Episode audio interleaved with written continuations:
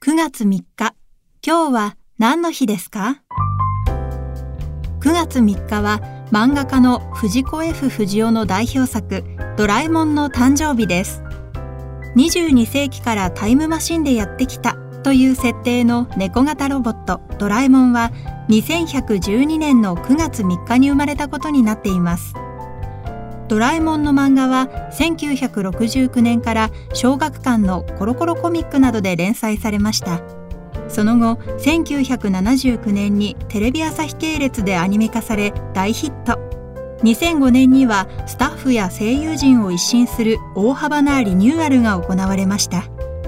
ドラえもんは現在も放送中で世代を超えて多くの人に愛されています。今日は何の日？今日はドラえもんの誕生日。ナビゲーターは私、加藤綾乃が務めました。また明日、お耳にかかりましょう。